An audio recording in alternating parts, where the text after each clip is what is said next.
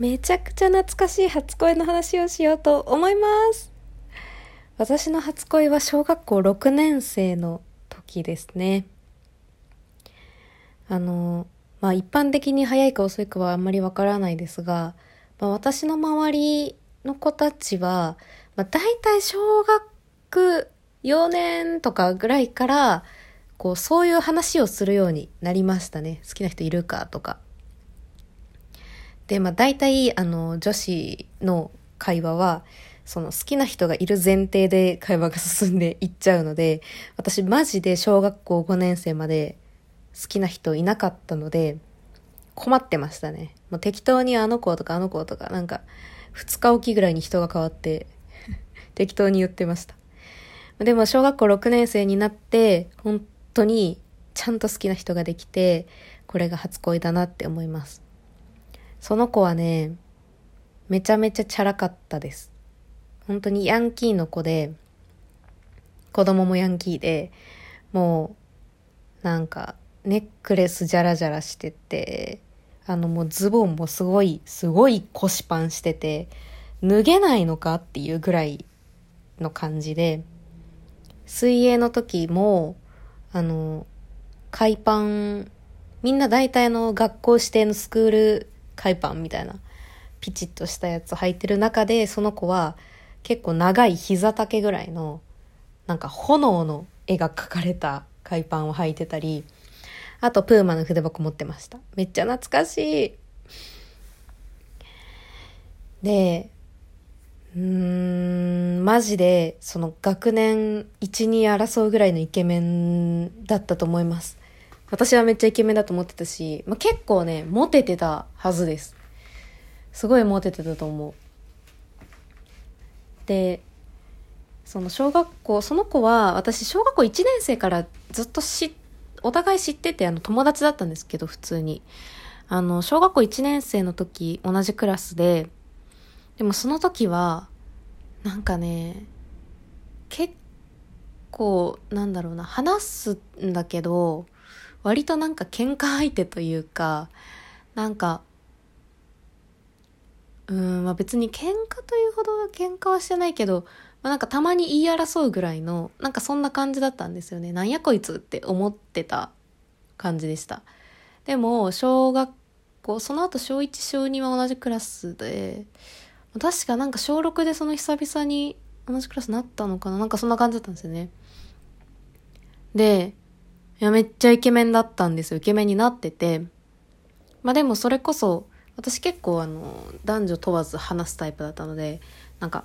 友達として話してたんですけど、だんだんその子がね、イケメンに思えてきたんですよね。なんか男の子として、友達としてじゃなくて、その異性の恋愛対象として、なんか、おい、ちょっとときめいちゃうって思ってきて。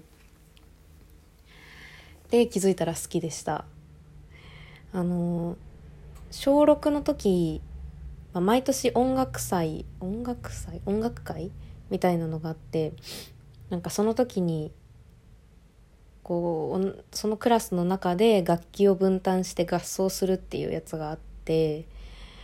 あのその時私のクラスはこれ鮮明に覚えてます。思い出がある。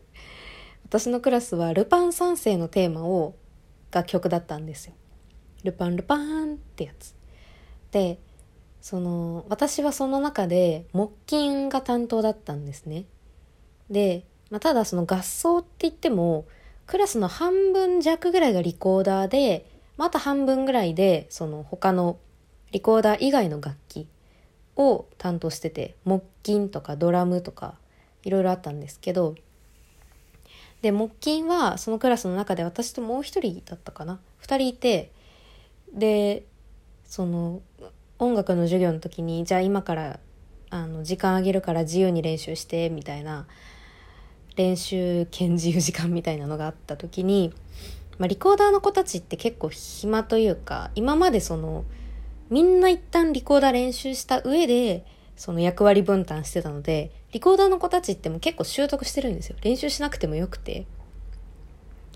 で、だから私は木琴のところで練習してたら、その初恋の子はリコーダー担当で、暇だからブラブラしてるんですよ、音楽室の中を。で、私のところに来て、その、話して、ね、ちょっと木琴やらせてよって言って、木琴って、あの、なんて言うんですかね、あれ、バチというか棒を2本持って両手で叩く楽器なので、その私の持ってた棒を取って、なんか木琴で遊んでたんですよね。で、もう私、それもすごい嬉しくて、なんか私が、私と話して、私が練習してたその木琴を使って、なんか一緒に演奏するじゃないですけど、その時間がもう本当にね、周りの音が聞こえないぐらい、もう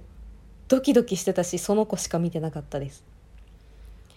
なんでこんなドキドキしたかって、もう一個あって、その木琴二人いるって言ったと思うんですけど、私ともう一人の子の方が、あの、手前にいて、その初恋の人が、なんか別に木琴を演奏したいだけとかだったら、私じゃなくてそのもう一人の人に話しかけた方が距離的にも近いし、私のところに来るには、なんか狭くて割とわざわざちょっと遠回りしないといけなかったんですよ。そんな中でわざわざ私の方に来てくれて、うわーなんか何？って思ってました。本当に好きだったね。結局、なんかその子がすごいモテてるのも知ってたし、でも、あの、中学が別々になるっていうのも知ってたんですよ。向こうはわかんないけど、私はもう、この地元の中学には行かないことが決まってたから、もう絶対に別々になるって分かってて、だから結構告白するか悩みましたね。もう本当に、ちょうど小学6年生ってもうちょうど、チャオとか仲良しとかいう少女漫画を読んでときめく年齢じゃないですか。告白するだのされるだの。本当に悩んで、でもまあさすがにどうしても告白する勇気は出なくて言わなかったですね、気持ちは。まあでも私結構分かりやすい方なのでなんかバレてたんじゃないかなと思いますけど、まあでもそれでもね、変わらずずっと仲良く話してくれたのは本当に嬉しかったなって思います。あの時にその初恋をしてからなんか恋をするとこんなに見える世界って変わるんだなっていうのをめちゃくちゃ思いましたね。やっぱ違いますね。あの友達も、まあ、いたし全然楽しかったですけど毎日。まあでもときめくときめくってすごいですよね。なかなか日常でないですもんね。懐かしい。まあ結局 でその後中学生になってからあの私妹がいて